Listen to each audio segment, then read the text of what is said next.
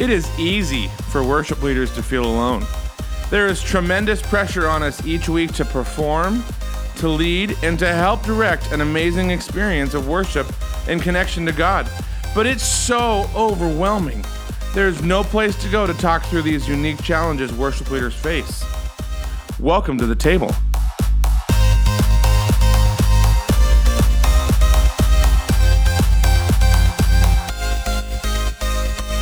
Hey, everybody, welcome to the next episode of The Table. I am Jason Squires, your host of this podcast, and I'm excited about today. We are hanging out with Christian Nuckels. Christian, how's it going, man? It's going great, man. Glad to be here. Oh, excited about our conversation today. But before we jump in, let's uh, um, introduce yourself. Tell us about you. Uh, well, I'm a worship pastor. I've been in the ministry in some capacity for a long time, you know, the better part of 20 years or so. Um, and yeah, I've been in full time ministry since the beginning of 2010. And I've been at my current church for almost five years. I serve at a church called Battle Creek Church. It's in the Tulsa area. We have six campuses. So it's a mega church, multi site church kind of environment. And awesome. Uh, yeah, it's really fun. Ah, oh, it's so good. It's so good. And are you over the, the those campuses, or are you at one of the campuses? What's your role?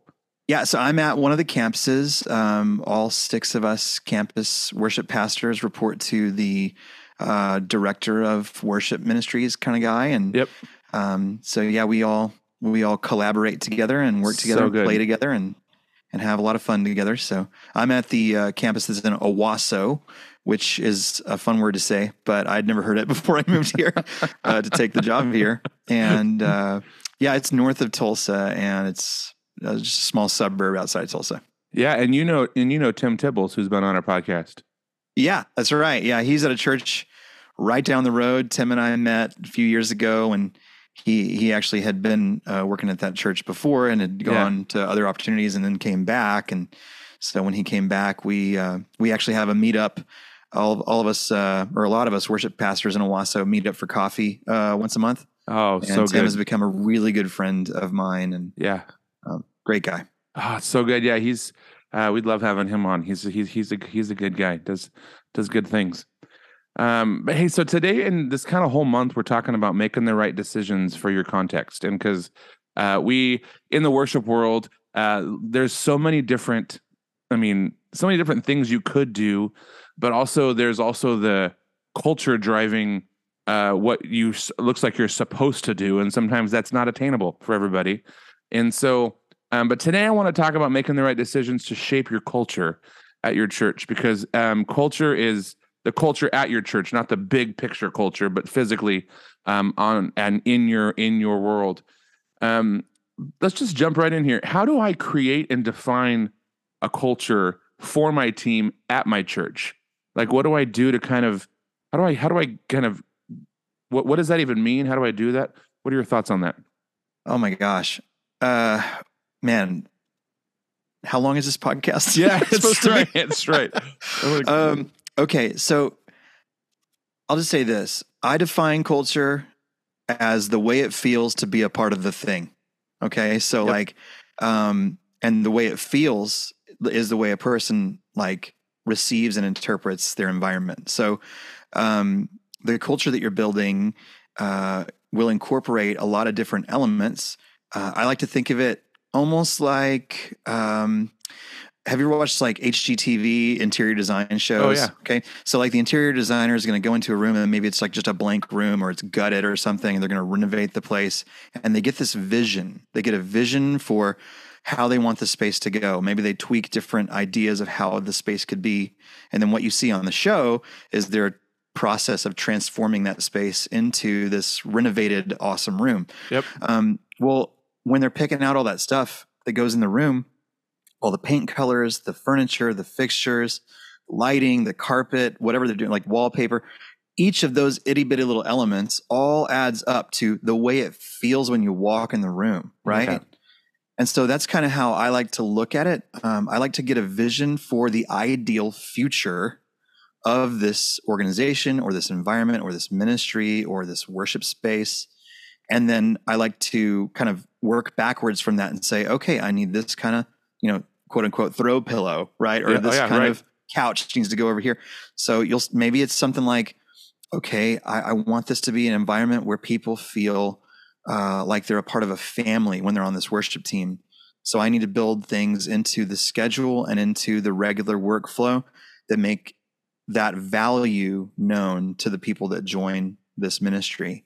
Um, uh, on my worship team, we have five things that we greatly value, um, and and I'll just say as a leader, if you're borrowing your values from somewhere else, that can be a good place to start. But really, the longer you're in ministry, the more you realize, okay, wait, this is kind of who I am, who God's created me to be as a leader. And I think these are good biblical things that we should value. Yeah. So you you take those values and you let them shape uh, what your what your culture is going to be. So yeah, Uh, and how do you think? Uh, I mean, that's not a. I think it's important to remind people a, a lot like the HGTV show. Uh, it appears to happen in 30 minutes, but it does not happen in. Th- it does not happen in 30 minutes. no, like yeah, that's no a, way, th- th- these are long term. These are long term uh, moves and long term absolutely. things. There are some things you can do quickly. There are some things that require a lot of relational equity investment, right? So, um, uh, that's one of the sad things about the average tenure of a worship guy or of a pastor of being like a couple of years or, you know, who knows what it is now. Yeah. Um, all I know is that me being in a megachurch almost five years, I feel like I've somehow like dodged so many bullets and I'm still here because that's like way longer tenure than what normally would you would see at a megachurch. So knock on wood, I want to keep my job. I love my job, but um, yeah, I mean, you it's almost like uh, the analogy of how to boil a frog, right? Yep. If you boil a frog and you turn the heat all the way up right then, it's going to jump out. It's going to freak out. And so you have to raise the temperature, you start out with lukewarm water and raise the temperature, raise the temperature slowly, slowly, slowly. And before you know it, the frog doesn't even know he's cooked, right? Because, it's, because he didn't even sense Just any so we know, change. is the frog the sound guy or the drummer in that? In that, no, I'm just kidding. I'm just picking two. Picking no, two the frog is the uh, the frog is the people in the back that only want hymns. That's right. Uh, just turn that yeah, up a little, a little more. That's amazing. Yeah, Now, what are some what are some like uh like decisions I need to make when creating culture? Like what are some what are some things that I might need to uh put into place or uh just kind of like the, the the canvas is there, but like how do I what are some things that like help me kind of structure that? What what are some things that might be a good uh, starting spot? Well, I think obviously, you know, we're pastors uh, first, and and so like the super Sunday school churchy answer should be, hey, is it biblical? Is this a biblical vision? Is this a vision from God? Yeah. Is this is this a value that that is in the Bible? You know, um, so like a lot of times people will say that they have a vision for raising up uh, an excellent worship culture um, for this reason, that reason, that reason, that reason. But the real reason is they want to be awesome. They want to be on camera. They want to be on video. They want to be recorded. They want to be on Spotify, whatever. Truth. And right, so um, you have to live that that vision, right? So um, I think the best place to start is: Is this really a biblical vision? Am I dying to myself? Am I exhibiting humility? And that's a struggle for so many worship pastors. Myself, I'm the chief of sinners when it comes to that, right? Um, and uh, but also, is this matching up with your senior pastor's vision? And so, like, if you are going off trying to create a culture that is building a kingdom that's like going a different direction than what the pastor is trying to drive his church toward, you're going to be grinding your gears. You're going to be so frustrated. You're probably going to quit. You know, you're probably going to put that resume out there pretty quick. Yeah. And and I know because I've been there. Like, uh, And it just won't full- work. It just won't work. Yeah. Right. My first, first- full time church job was at a really wonderful place in Annapolis, Maryland. It's a church called Weems Creek Baptist Church. I, I served under a fantastic pastor there. Um, and, and I learned so much from him. But, but I spent a lot of my time there frustrated because it was a blended worship environment. And here I was, a early, early to mid 20s, spiky haired punk rocker, you know, recovering Baptist that thought he was going to be cooler than Baptist or something, and um, mostly focused on building my own kingdom, mostly focused on building my own platform. Um, and so, in my four and a half years at that church, I introduced that church to LED lights. I introduced that church to drums, to Yeah. electric guitars, right? Um, all kinds of congregational changes took place at that church, and and I also didn't just do music there. I did like all the production, all the like community outreach stuff, um, anything IT, anything media or design. I did all that stuff, and so I was trying to implement congregational change on multiple fronts.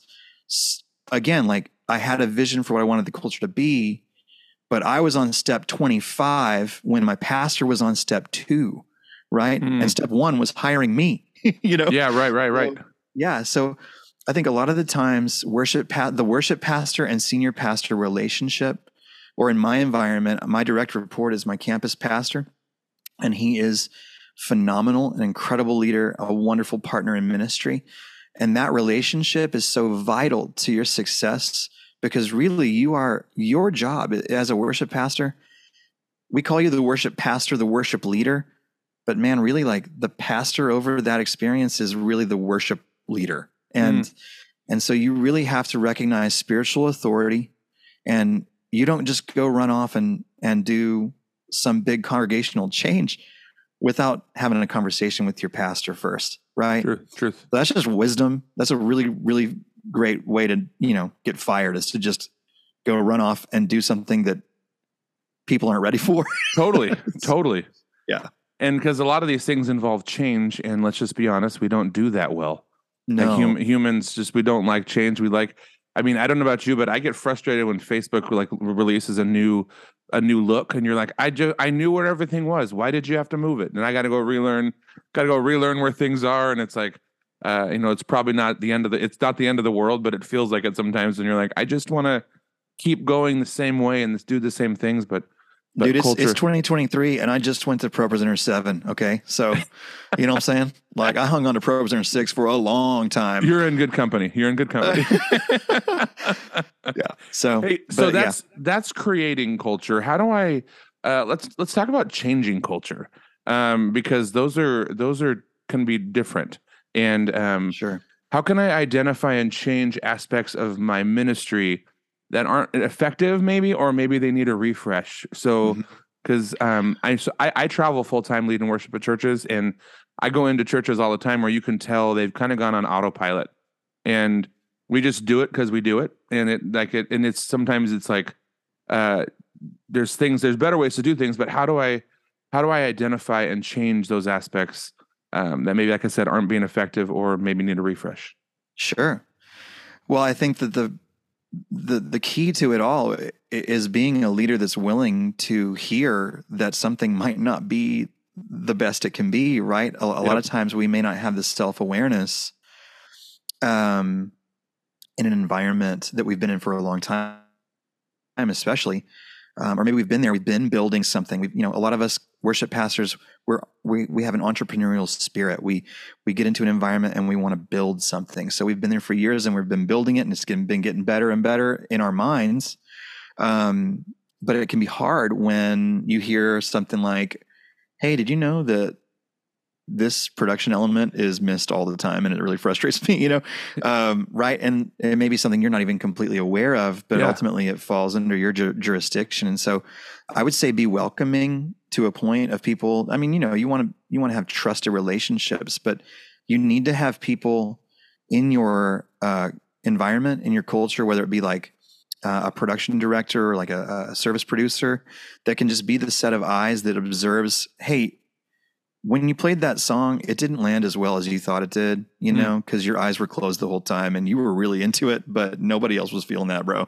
you know, or hey, when you shine those lights in everybody's faces, I know that it looks really cool on the video, but everyone is blinded and they hate you, you know, Mhm. um, things like that. People that can see the blind spots. Uh, so you need to build those people into your life. You need to pray those people into your life, uh, and then be willing to receive that. And and a lot of times we can go into a, a situation, especially you know, Jason, you lead worship in lots of different churches.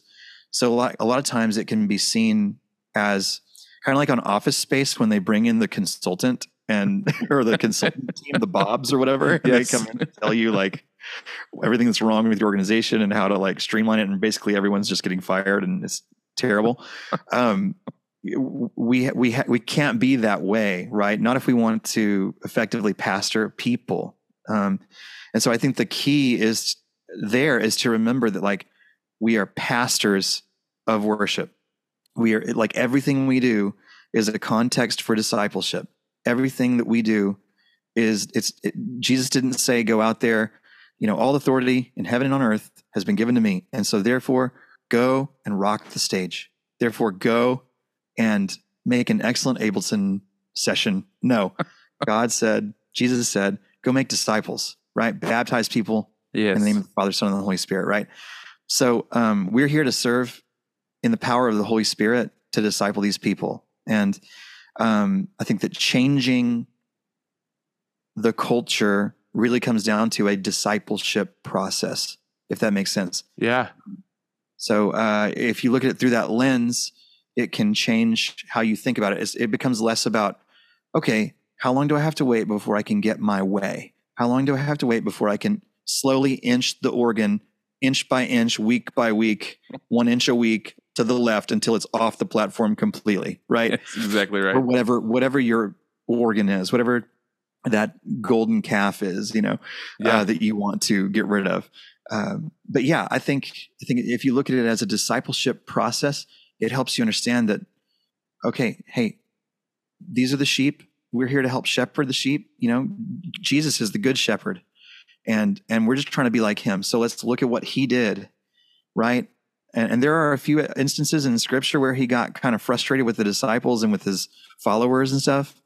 Um, but gosh, think about the massive amount of time that he was so patient with people. You know, he's the Son of God. He's God incarnate, right? And people just did not get it, and he was so patient with them. Mm. So I think that I can be patient when a person doesn't want to serve in kids worship because they consider it a, a demotion, whereas I value that just as much as adult worship. You know, Truth. and that's just one example of a culture culture thing. So as you were talking there, I was getting this image of like uh, in my head of like building building something and you kind of just kind of keep building and building and building and not realizing sometimes you have to knock it down in order Yeah. to in order to like to maybe start in a start in a place but it's like knowing it's knowing that and understanding and having the people around you to go hey i see this i hear this i know this is something that i, that I trust now speaking of people um, I mean, it was, we kind of talked about it earlier. There's a million, there's a million ways to do things, and we live in a culture right now where, like, I mean, I can log on Facebook and go to a worship leader Facebook page and ask a question, and get a million different responses that are all right for that fa- that person's context, right? Like everything I ask is going to be, they're not going to give me the answer for my context. They're going to give me the answer for their context. As case in point, I was on a I was on a page the other day and there was a picture of a church that somebody said help us help me help me figure out how to redesign this this stage. It was an older like older look church, older look of a space, and somebody said cover the stained glass, hang some black curtains, and hang some lights and get some color, and it's going to look great. And I was like, that's not right for your, their context. This is right that makes sense in your context, but doesn't make sense in in our in, in this context. And so that's why yeah, I start like not looking at those anymore because it's like and that doesn't make any sense. But for you, and maybe um, speaking into other people here also as well, how do you seek input on decisions? How do you seek input on um, what is the right thing for me, or um, do you make a decision and then go, "How do I do this?" Or do you say, "What i- what what would be a good idea in this context, or what would be a good idea in this space?" Mm. Um, how does that how does that come across for you? Well, I mean, it's a, it's a pretty broad question, and and I think that it would depend on the situation. It would depend on the scenario, right? Yep. Like if someone said, if I was, if I were to say, okay, I'm going to build a house. Um, th- if it was my job to build that house, the very first thing that I would do is go find a general contractor that knows how to build houses because I don't know the first thing about it, right? Truth. you know, um, or or or however you would go about it, right? Um, but if someone said to write a song, then I would know exactly what to do. You know, I I I have processes for that, and collaboration is a big part of that, and um, so uh, you know, there there are things that I have in my wheelhouse and in my skill set that um, come come a lot easier and and can be more intrinsic, internal. Um, and then there are other things where, man, I just have to say I, I don't really know exactly how to do this. One, one really great example is uh, we were in staff meeting a few weeks ago, and uh, my campus pastor doesn't know this information, I don't think, but um, we were all in staff meeting in my pastor's office, and we uh, were were sitting there talking through things for the weekend or whatever, and we got a a, uh, a ring on the doorbell, um, and so the doorbell rang, and we were all of a sudden, you know, it was a, it was a homeless man. We were we were interrupted by a homeless man that came to the door, and so uh, I saw my campus pastor go to answer the door um, and because you know he was alone, I decided to kind of secretly uh, back him up. And so Yeah, I went yeah, down yeah. the hallway without him really seeing, and I was around the corner from the door so that the man couldn't see me there. I didn't want to make him feel like he was ganged up on or anything. But I, what I did was I listened and I took notes in my Mhm. mind on what. Okay, what's he going to do now? Because this is his wheelhouse. This is what he does. Um, he he helps people through tough times. He prays with them. Uh, is he going to give this man, you know, a gift card? Is he going to give him money? What's he going to do? And so, um, and then also, is this guy a psycho? Is he going to try and kill my campus pastor? So Totally. I'm here to help intervene if that happens. So um, I was taking notes, and and I, I heard my campus pastor lead this man in prayer and and he listened to his uh, issues, his problems, his the the woes of his current living situation. Yeah. Um, and I learned so much in those five minutes of just silently being there and listening. Right. So good. right. But but it took me being aware of saying, I do not know this information of how to do this. Right. Yeah. So I think just having your antenna up. Um, uh, sometimes we think we have a strength, but we really don't. Right. hmm Um, I'm a past. I'm you know I have the title of a pastor, but I'm on stage so much that I rarely am in a place where I'm leading someone to Christ, where I'm like where someone raises their hand in church, and I'm leading them to Christ right there or something, or or baptizing someone.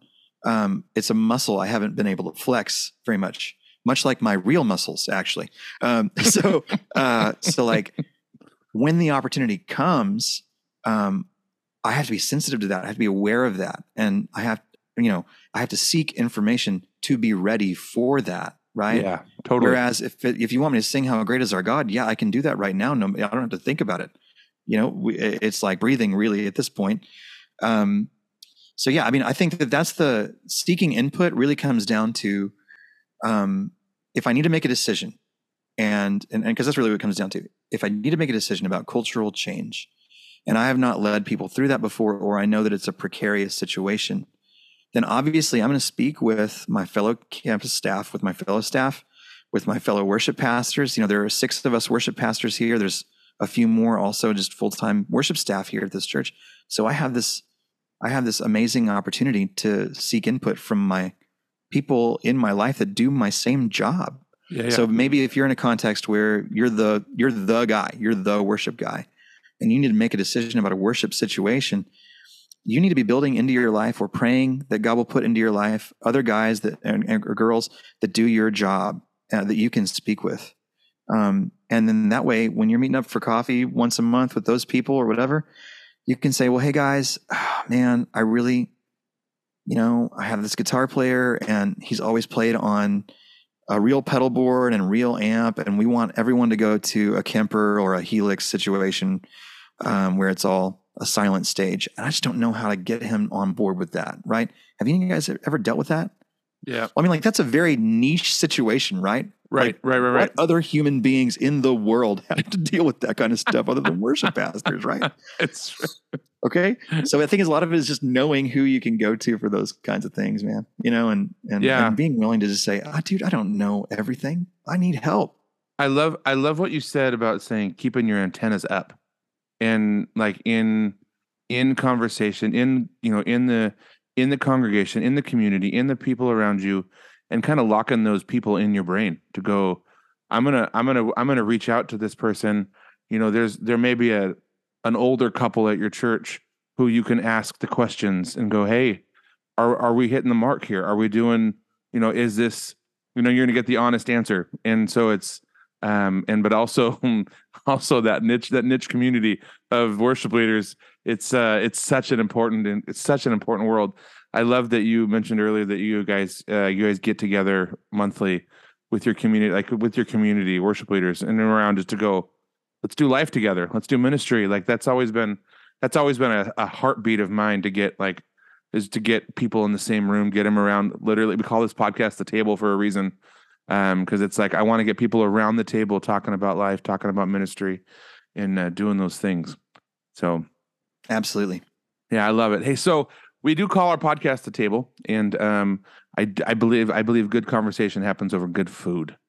And uh so before i ask you the food question do you do you guys you guys do coffee together or do you do food together as worship leaders? Do you guys meet for like a lunch or is it like coffee at a coffee shop? What are you guys what are you guys doing Yeah, typically, uh, so like the the worship pastors at all these different churches in my town, uh, a bunch of us get together for coffee once a month. yep But once a week, all the worship pastors at my church, we all get together for lunch. Like we all have a meeting. We have like our meeting, but then after our meeting, we all go to get fried chicken together. We get Slim Chicken. Slim Chickens is the name of a restaurant here in this area. I don't know where they have those. that sounds It's a fantastic chain around yeah the South and the Midwest. And uh, man, they have amazing chicken. So like we Oh, always good. go get chicken. So, So, yeah. So if I'm coming over to the Nuckels house for dinner, what's on the table? What is Man. what is what what is what's happening here? Tell So- me about it. it's really a tough question. The big the big question is is my wife cooking or am I cooking? If I'm cooking, you're going to get one of two things. you're going to get uh quesadillas, okay? So like and I don't know if you're aware of this, but there is this uh tortilla brand that like they come raw and you cook them on your stovetop so that Oh, they're yes. fresh. And I can't remember the name of it. I think it's like Tortilla Land or something like that. I know what you're talking about. Tortillaville. Yep. Anyway, um, so we use those in my house. So I mean, these are like it's it's not just a normal quesadilla; it's fresh. You know. Now, I mean, if I burn it, then that's how you know it's my signature style. you got a burnt quesadilla, and you know Nuckels made it. That's Um, right. So you're either going to get that, or you're going to get some kind of easily grillable item like a burger or like a brat or a, some kind of a hot dog. Um, I do like to grill steaks. I grilled steaks for my wife on Valentine's Day for my whole family Yes. on Valentine's Day, and I was really proud of myself. I didn't uh, ruin any of the filet mignon or whatever we had. You know, Good So, job. That's a that was a win for me, honestly. What if, now? What if she's cooking? What are, what are we having if she's cooking? Man, my wife is the best cook. She's so good. Oh yeah, and she always she always she uses the instant pot so have you heard of the instant pot? it's God's invention. That thing makes so. I don't. That's beautiful. i gave her creation. an instant pot for i think christmas or maybe mother's day of 2018 or something okay. right before we moved here to oklahoma that is the best gift i ever gave myself you know like it was like a gift the gift that keeps on giving back dude The gift Um, that keeps on giving back. it is That's amazing. all year. Yep. So I mean, she'll do like Easter ham in the instant pot. She'll do mac and cheese in the instant pot. She'll do Thanksgiving turkey in the instant pot. what? dude? She'll like yeah, like she'll do Game like uh changer. yeah. Um, she'll do soups and stews and stuff like that. Um, I don't she'll do understand. My wife puts frozen pork, chicken pulled in there. Yeah, man, Puts frozen chicken like tw- like twenty minutes later, it's cooked, and you're like, I don't know how that works. I don't. it's, It's, a, unreal. It's a Yep. magical invention inside there. Yeah. hmm But God, dude, that's my so good. I think one of my favorite things that she makes though is her signature chili. And uh, she does not do that in the instant pot. That's just on the stovetop. But it's taken. We've been married for almost uh, like uh, I guess a little over eighteen years, Okay. and it's taken that long. I think about five six years ago, we finally got that chili dialed in exactly how I wanted it.